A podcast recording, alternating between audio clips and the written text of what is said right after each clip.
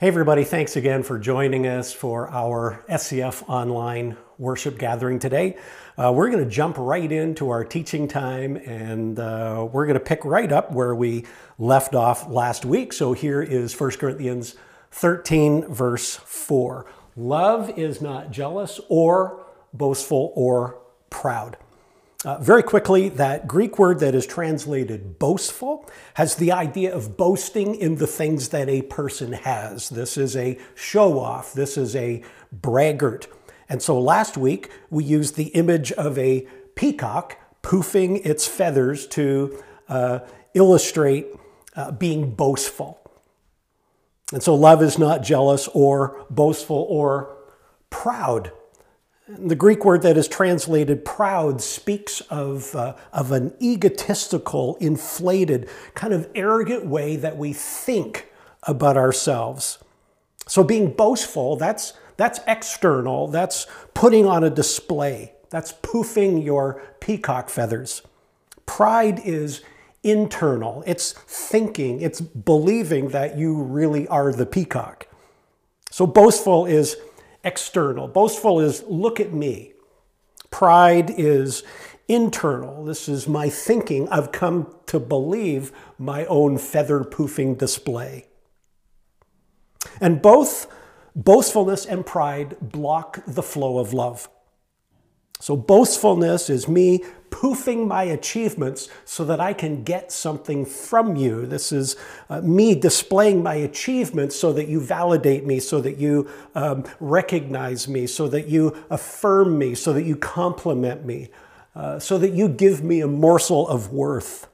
See, if I'm living from a place of emptiness in some area of my life where I'm not getting my full worth from Jesus, well, then I'm going to try and get it from you. I'm going to try and get my worth from you. And boastfulness and pride both block the flow of love because I cannot ascribe unsurpassable worth to you, which is what love is, while I'm trying to get worth from you. Ascribing worth to someone and getting worth from someone are mutually exclusive. You can't do both at the same time. Well, what about this, uh, this pernicious and insidious religious pride that we talked about last week? Do I have any room to boast before God? Well, if this was a courtroom drama, somebody would stand up and say, asked and answered. Uh, Paul uh, in Romans 3:27 asked and answered that question. Can we boast then that we have done anything to be accepted by God? And his answer is a rather emphatic no. I want you to remember that verse. We're going to come back to that in a, in a few minutes.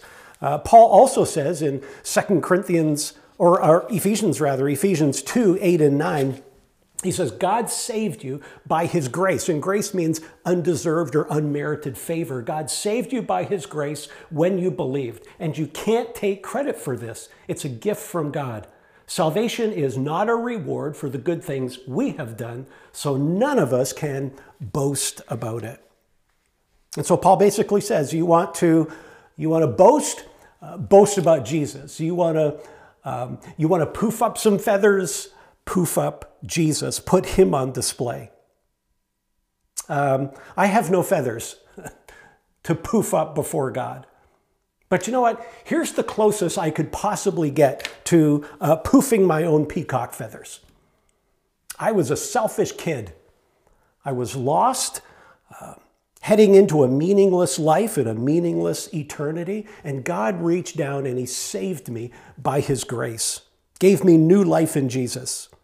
And then after a few years, I opted to detour and uh, to head into a life of drugs and partying. And God, in His grace, pulled me from that and made me a preacher, for goodness sakes. And then I royally screwed that up. And God, in His grace, reclaimed me off of that shelf where we put useless things and broken things. And He blessed me. And He blessed me with an amazing wife. And here I am preaching again, serving alongside all of you. And I am the last person on the face of the earth who deserves any of that. It is only because of the outrageous and ridiculous, reckless love and grace of God. And it's not a, um, it's not like a once upon a time kind of thing. Once upon a time, I wasn't perfect, but now I am perfect. Once upon a time, I uh, wasn't qualified to be a pastor, but now I am qualified to be a pastor because I'm perfect. Uh, no, let me be brutally honest. I would never want to tell you some of the things that go on in my head. I am a anti-Pharisee Pharisee. I am a judger of judgers. I don't always practice what I preach. There are things about me that I discover about myself as I grow up in Christ, things I discover about myself that I don't like. There's anger in here, there's judgment and intolerance and arrogance. I don't love enough, I don't pray enough, I don't do enough good, I do too much wrong. And so I teach today and I preach today, definitely not on my own merits. I could never preach or teach based on my own credentials. It is only, only because of the grace of Jesus. And you know, if I was sitting in your living room or your family room with you today, instead of engaging uh, through the camera, if I was sitting with you, you could share with me similarly your story would have different details and you might identify different struggles than, than I identified with. You know, there's uh, many flavors of carnal ice cream, but it's still carnal ice cream. And so maybe you struggle uh, in maybe in the area of addiction or with being unkind or struggle with gluttony or something. All of us don't love God enough, but God has compassion on us. God is rich in grace. God has forgiven us in Christ. He's in the process of transforming us more and more into the image of Jesus by changing the way that we think. And sometimes that transformation happens quickly, and sometimes it happens very slowly, and sometimes we take a couple of steps backwards. But God is persistent and God is gracious. I am not now what I once was. And by God's grace, I will not be what I am now. By uh, His grace. There's no room to boast. There is no room to brag. There's no room to judge. There's no room to throw the first stone. All we can do is say, Thank you, Jesus, for being gracious toward me. So you want to boast? Paul says, Boast in Jesus. You want to you want to poof up some feathers, uh, poof up Jesus, put him on display. And when you put Jesus on display, you are empowered and freed to love others. And so Paul has already told us that love does not envy. You cannot ascribe unsurpassable worth to someone while you are at the same time competing with them for worth. And Paul says love doesn't look like boastfulness or pride. You cannot ascribe unsurpassable worth to someone while you are at the same time trying to get worth from them. Envy and arrogance and pride and boastfulness block the flow of love toward others. And so when I'm living from a place of emptiness rather than a place of fullness, when I'm living out of a, a, desperation rather than celebration, when I'm living from a place of wanting to get rather than from a place where I want to overflow, when I'm living from a place of being self sufficient rather than God dependent, when I'm an anti Pharisee Pharisee, when I'm a judger of judgers, when I'm walking after the flesh rather than walking after the spirit, well, the flow of God's love through me to others is blocked. But when we live from a place of fullness, a place of celebration, a place of overflow, a place of dependence upon God, a place where all of my core longings are being fully and perfectly met by God in Christ, well, then I'm free to love others. I'm free to ascribe worth to others. And so the truth uh, that we're embracing here really is this there is no room to boast before God. And all glory, all glory be to Christ. That's the truth that we're embracing. Now, with every truth, we need to um, aspire to be balanced. And I guess what I'm saying, with every truth, there's the potential to veer off to the left or to veer off to the right into extremes that can be imbalanced and uh, perhaps even unhealthy. And so, what I want to do today for the remainder of our time is identify a couple of extremes uh, that we can kind of veer off to uh, that are, again, imbalanced and uh, can be unhealthy. So, first, there is this extreme that people might want to push to because, um, you know, because of the amazing grace of God, because we were dead in our trespasses and sins, because we have nothing to boast in, because uh, we boast only in Jesus Christ. So some people then think that it is their job to make themselves as uh, lowly and as self loathing as uh, possible and as miserable as possible. Sometimes this is called uh, worm theology. This is extreme number one worm theology. Now, this isn't as prevalent as it used to be, I think, uh, but there still can be a tendency uh, toward this. So, um, worm theology is where you think that you are glorifying God by becoming as self loathing as possible. I am a worm. There is nothing good about me. I am a snail. No, I am snail scum. I'm that little trail of scum that is left by the snail as the snail uh, slowly creeps on by. I am a worm. And not just a worm, I am worm excrement. I am horrible, but God is great. That's worm theology. And obviously, I'm overstating it to, uh, to make the point. Uh, so, worm theology, and, and um, for those who are uh, who, who can tend to be prone to veer off into that extreme. Um, I think their hearts are in the right place, but I don't think they're going about it the right way. There was a preacher, uh, an American preacher in the 1700s by the name of Jonathan Edwards. And um, he is most famously remembered for one sermon that he preached, a sermon entitled Sinners in the Hands of an Angry God. And uh, actually, I don't really care for the sermon. I think it kind of paints a picture of God that is a little bit unlike what Jesus looks like. And of course, Jesus is the exact representation of God.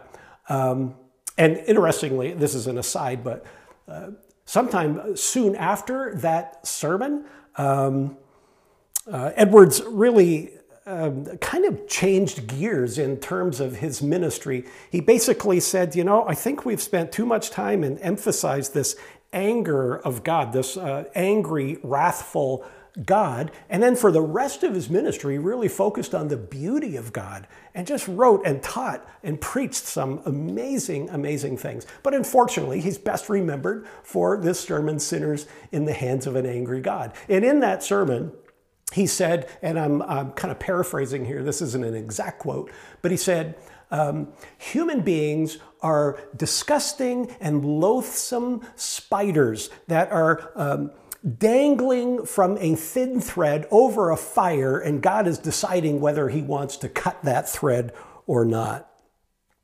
Now, it is true that all of us um, have done some loathsome things. That is absolutely true. But on the other hand, you are made in the image and likeness of God.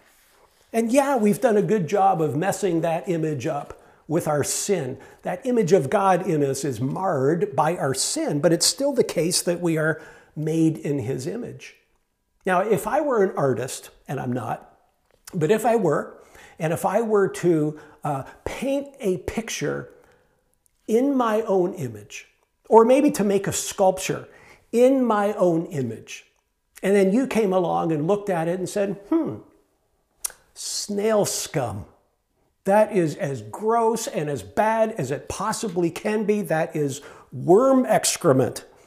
You, you really aren't complimenting me as the artist very much, right? And so I think there is a false humility or a misplaced humility in this idea of worm theology, this self deprecating message about ourselves, it's not complimenting God. It's not complimentary to God as the artist who made us in his image and likeness. And to be self deprecating, therefore, is to be deprecating of others who are also made in the image of God. It's not complimentary to God. I think it's absolutely okay and, and good to like yourself, to love yourself. You know, the Bible says to love your neighbor as you love yourself. And so the Bible speaks about a, uh, a healthy kind of self love. It's not, it's not about trying to get worth by poofing your peacock feathers. You know, sometimes um, when we see somebody who is boastful and uh, proud and poofing their feathers, sometimes we say, oh, that person is so full of themselves. Well, actually, the more astute observation would be to say that person is empty. There's a void, there's a vacuum, and uh, they're trying to fill it. You see, if we're filled with God's love, we love our neighbor as we love ourselves. And that's all wrapped up as part of loving God. And so it's okay to say, you know what? I like the way God made me. It's okay to say, I like this about myself, or I'm gifted in that area, or I'm smart in this area, or I've got a personality that can reach people in, in this area, or to say, you know, I've got gifts. Um, that's okay to say. Like, don't do it to get worth, but do it as a way of saying thank you to God. And this is even more so when we realize uh, who we are in Jesus. So the Bible says that no one can love God and hate their neighbor. And the Bible says that we are to love our neighbor as we love ourselves. Now, if you put those two thoughts side by each and do the math on it, no one can consistently say, I love God and I hate myself. See, if you love God, you're going to love yourself. And if you love God, you're going to love your neighbor as you love yourself. And there, you know, there's that triangle we talked about last week, that triangular uh, love of God that's replicated in us uh, God, me, neighbor, and so on. You know, I like who I am in Jesus Christ. I love Jesus and I love what he is making me to become. And there's nothing wrong with that. I am a child of God. I like that about myself. I don't always live that out. I don't always feel that. Um, I don't often reflect that. I don't always reflect that well in terms of my, um, my behavior and my attitudes. But in terms of my identity in Jesus, I like it. I like the fact that God has made me righteous in Christ. I like that about myself. I like the fact that Jesus has cleaned house and he's moved in and he's made me brand new at the core. I like that about myself. I like that the Spirit of Jesus is living in me. I like that about myself. I love that God loves me and that that frees me and empowers me to, to, to love you and to like who you are in Jesus. And there again is that triangular love of God that glorifies God. God, me, you, uh, that loving triangle. I like the fact that I'm raised with Christ. I like the fact that I'm uh, seated with Jesus in heavenly places. I, I like that about myself. I like the fact that I'm blessed with every spiritual blessing in Jesus. I like the fact that I am in Christ. I like that about myself. And I like the fact that Christ is in me, Christ in me, the hope of glory. I like that. I like the fact that my life is hidden with Christ in God. I like that about myself. I really like that God sees me as the drop dead, gorgeous, radiant bride of Christ. And you too, He sees you that way. And there's nothing wrong with that. And we're supposed to affirm that. Christ died for that. This is not competing with God, this is exalting God because you enjoy who you are in God. Now, to be clear, in and of myself, I deserve absolutely nothing from God. I have no peacock feathers to poof uh, before God whatsoever. But in Jesus, well, that changes everything. And we're to enjoy that and celebrate that. Poofing who I am in Jesus. That's not trying to suction up worth. That's, that's displaying um, who God has made me to be. I love God and now I love you as I love myself. And there again is that triangular um, dance of love that glorifies God. And so, one extreme to avoid is self loathing uh, worm theology. I think that's an extreme that's imbalanced and uh, unhealthy. A second extreme um, is this that as we uh, are to give God all the glory, and we should, and as we boast in God alone, as we should, that this means that uh, we can therefore give people no credit whatsoever, no credit for anything. Um, in November of 2017, I was serving our daughter church, Blue Water Church in Kincardine. And uh, at that time, our leadership group decided that God was calling us to um, acquire our own ministry space. Up until that time, we were just doing everything out of one room that we rented for just three hours a week. And so we felt like God wanted us to have our own ministry space that we had access to 24 7. We felt like we could serve more people better. We felt very strongly that this ministry space needed to be in downtown Kincardine, ideally on the main street, a storefront space, highly accessible and highly visible. We felt like God was calling us to a step of faith where we would make a three year commitment um, to this space to be downtown.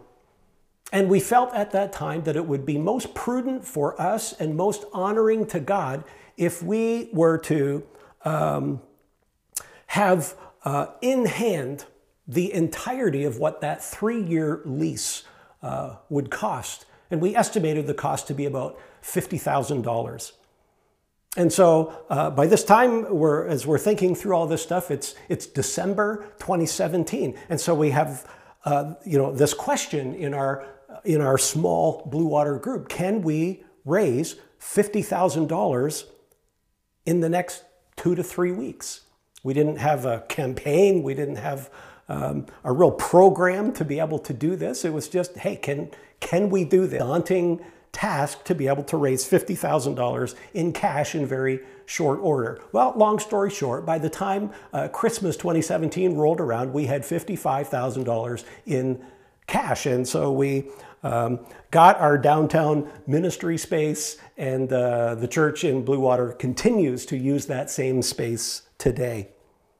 I remember shortly after that having a phone conversation with somebody who was inquiring about our church. It was a Christian man, and um, I was telling some of the stuff about our church, and I was telling this uh, this December 2017 fundraising story, and and I said, you know, I'm just so proud of our church family and how we pulled together to to accomplish that goal.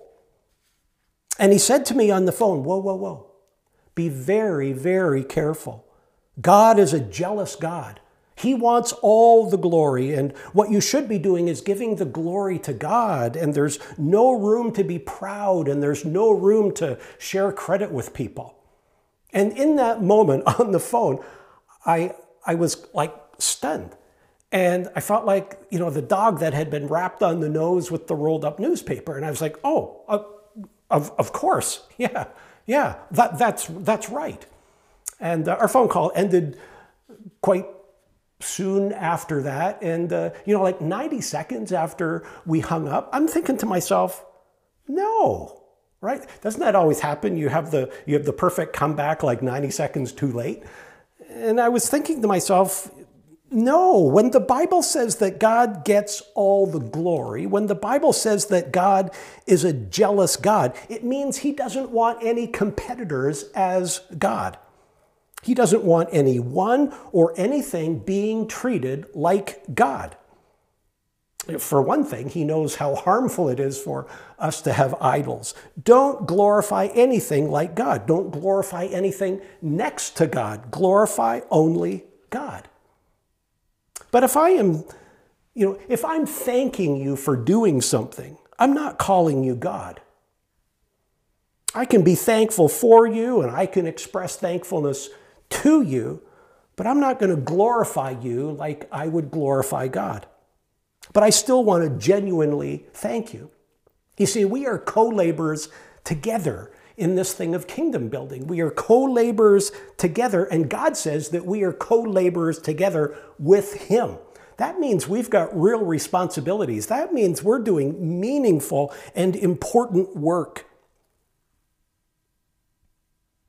And so we work together with God to get His will done on earth as it is in heaven. We've got real responsibilities.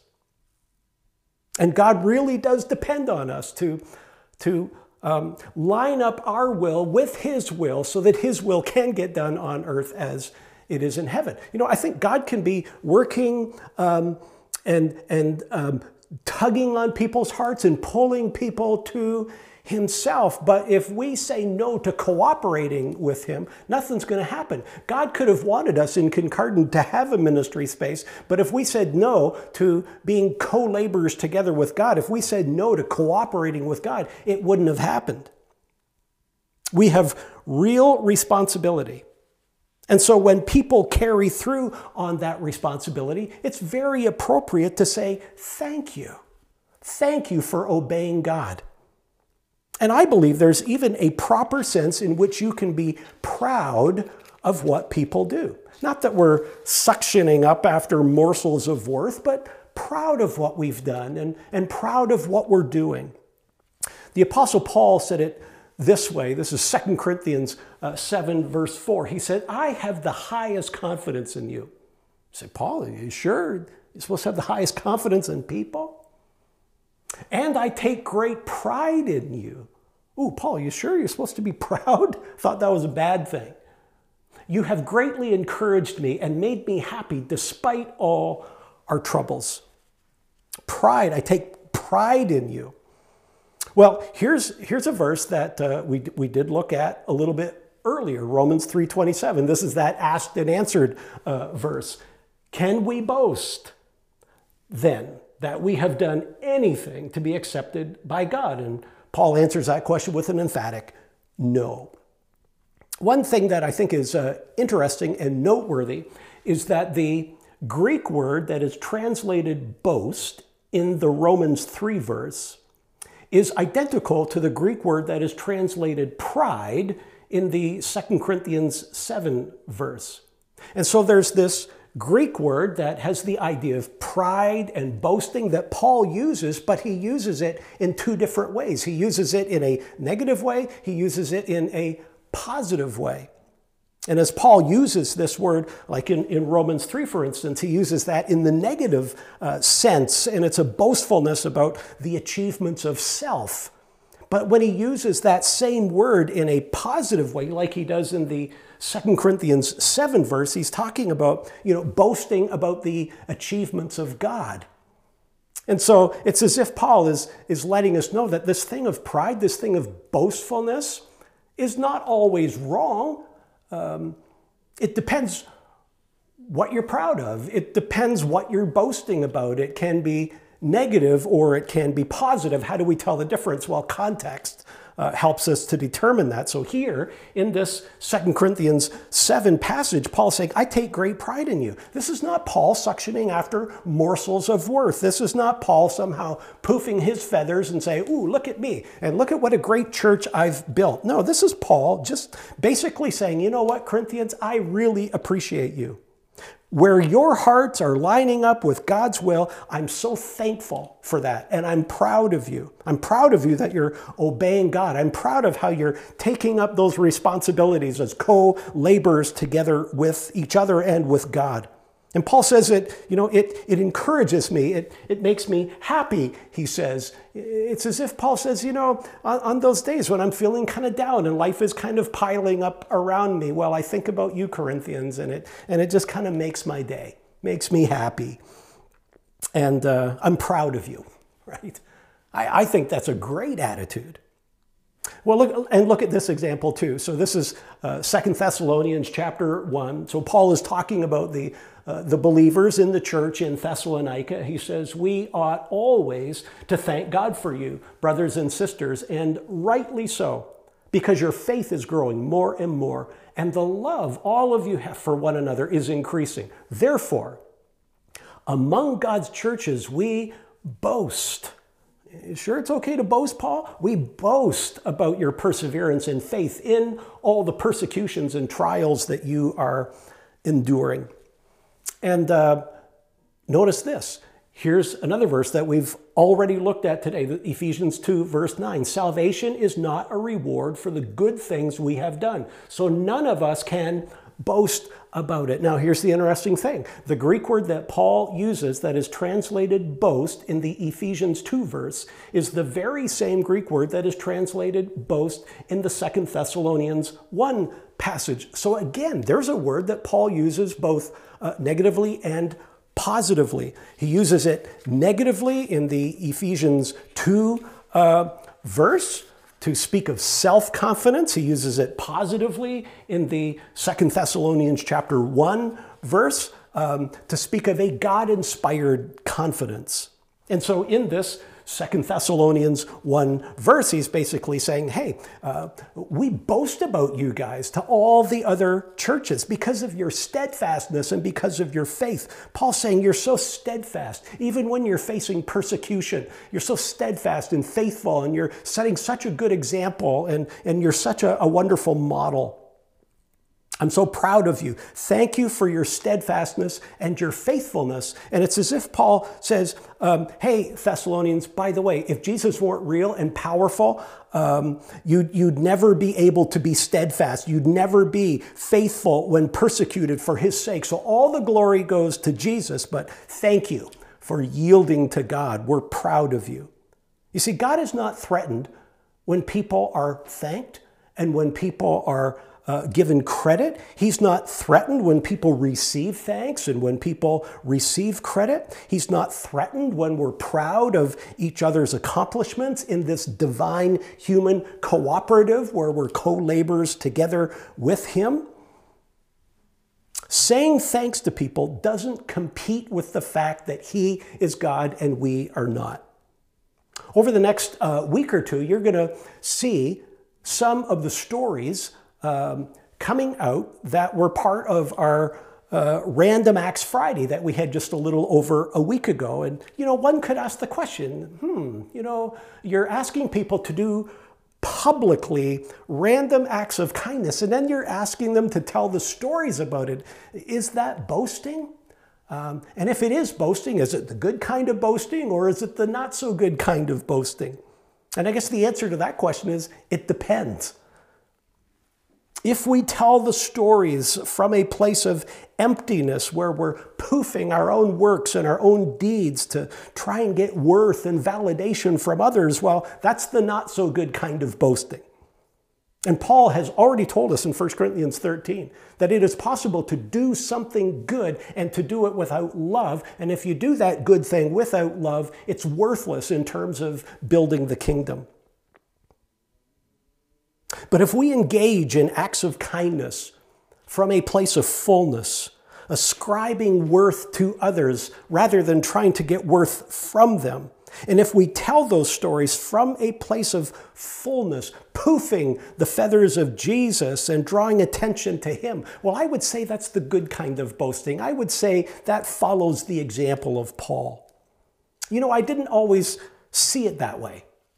There was a time early on in my ministry, I would say that um, I was of the opinion that all acts of kindness should be done in secret, not in public. And I don't think anybody particularly taught me that.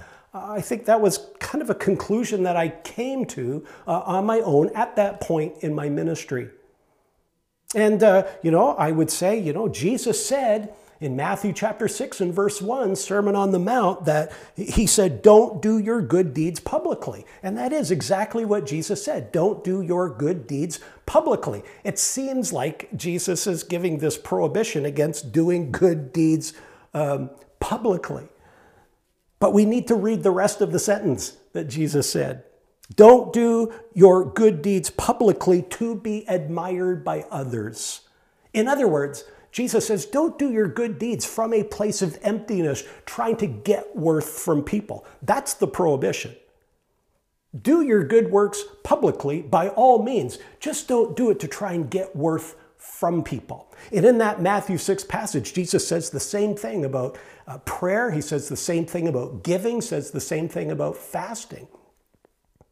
You know, and if you went to, to, the, to the chapter before, still in this same Sermon on the Mount, Matthew chapter 5 and verse uh, 16, Jesus said these words Let your good deeds shine out for all to see, so that everyone will praise your heavenly Father. You know, we, um, we're pretty familiar with Hebrews 10 25. We quote that, uh, you know, reasonably often, and it says, And let us not neglect our meeting together as some people do, but encourage one another, especially now that the day of his return is drawing near. So when you get together, encourage one another. And notice that the root of encourage is courage.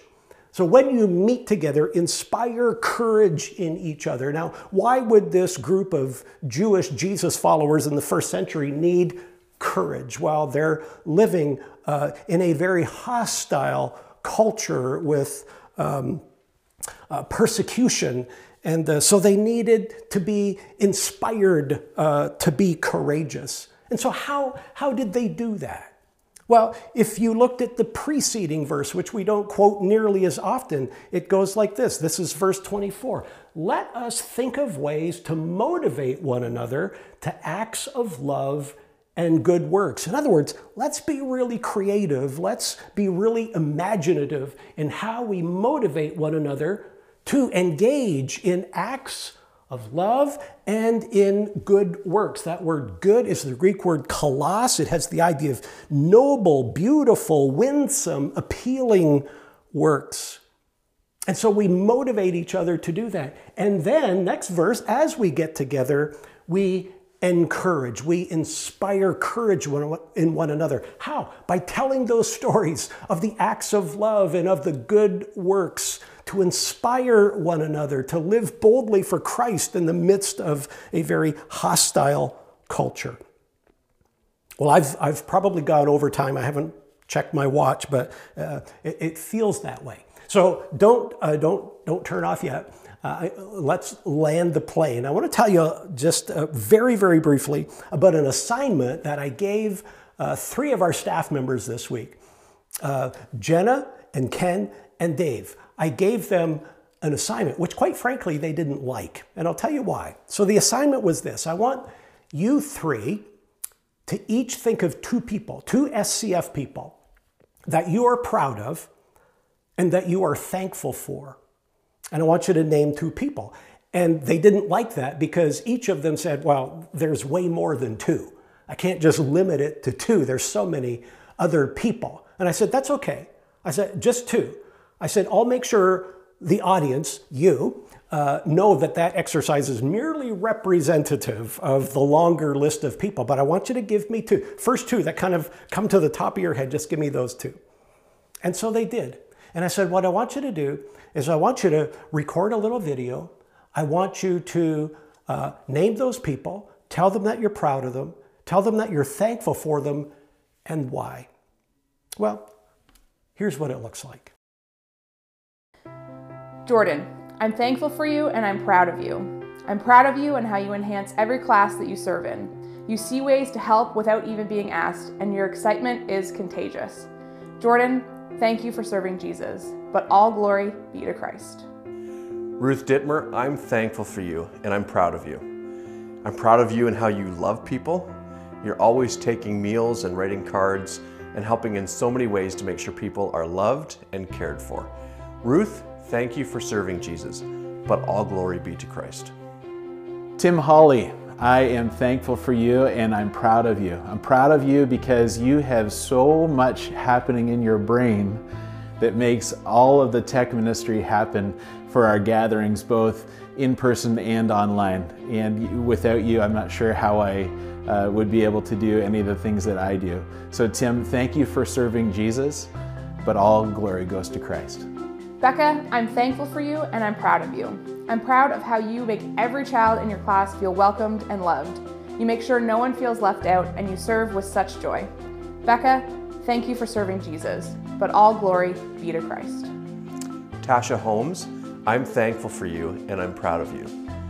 I'm proud of you and how you work so hard to make people feel welcome and accepted as they enter our church each week. I'm so proud of you and the steps you've taken to follow Jesus in your life. Tasha, thank you for serving Jesus, but all glory be to Christ. Nicole Nickerson, I am thankful for you and I'm proud of you. I'm proud of you because of all the things that you do in behind the scenes and in front of our students to make things awesome for our student ministry. It, it really makes things happen. So, Nicole, thank you for serving Jesus, but all the glory goes to Christ. And so there, our staff thank uh, six people in very short order. And again, those six are merely representative of a whole bunch of people that they would love to express their pride in and their thankfulness for. And it's really just, uh, I think they did that in, in seconds, really. And I think, you know, for us to to engage similarly is not some kind of big to do that we've got to add to our list of to dos. It's just something that can be very natural and doesn't take a lot of time to thank people, to let them know that you're proud of them, but give the glory to God.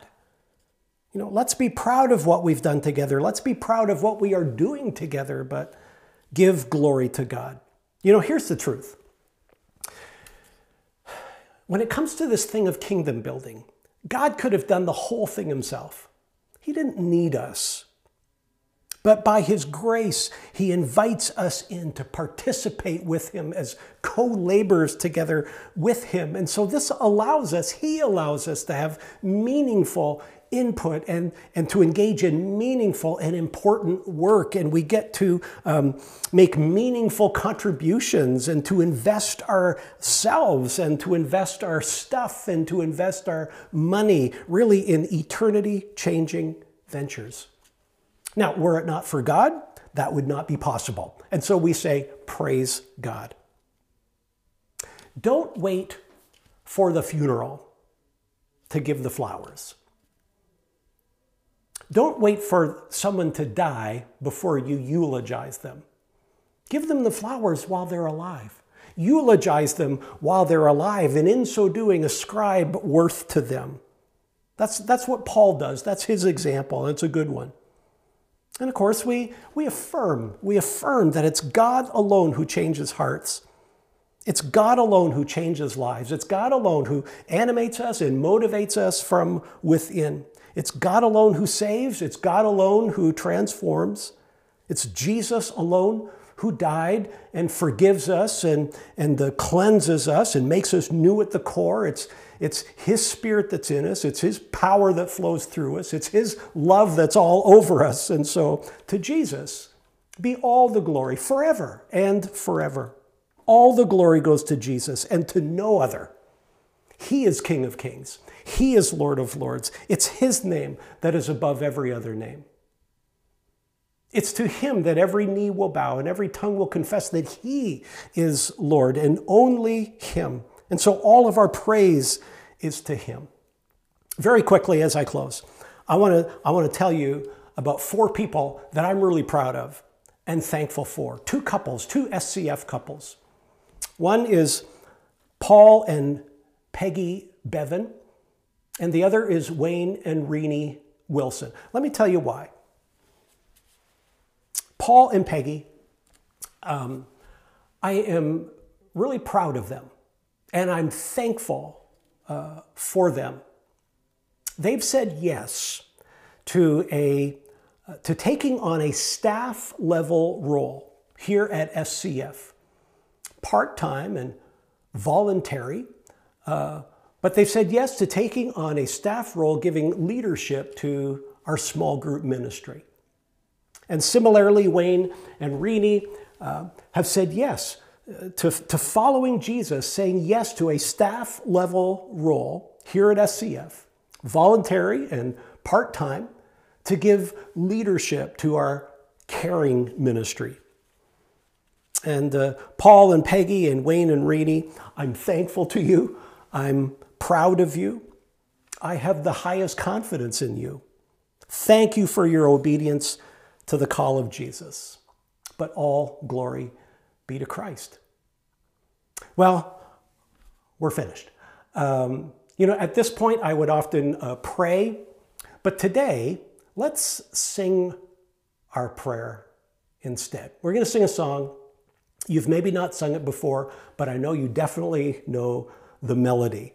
And uh, so let's sing together All Glory Be to Christ. Should nothing of our efforts stand, no legacy survive, unless the Lord does raise the house in vain, its builders strive. To you who boast tomorrow's gain, tell me what is your life amidst that vanishes at dawn? All glory be to Christ. All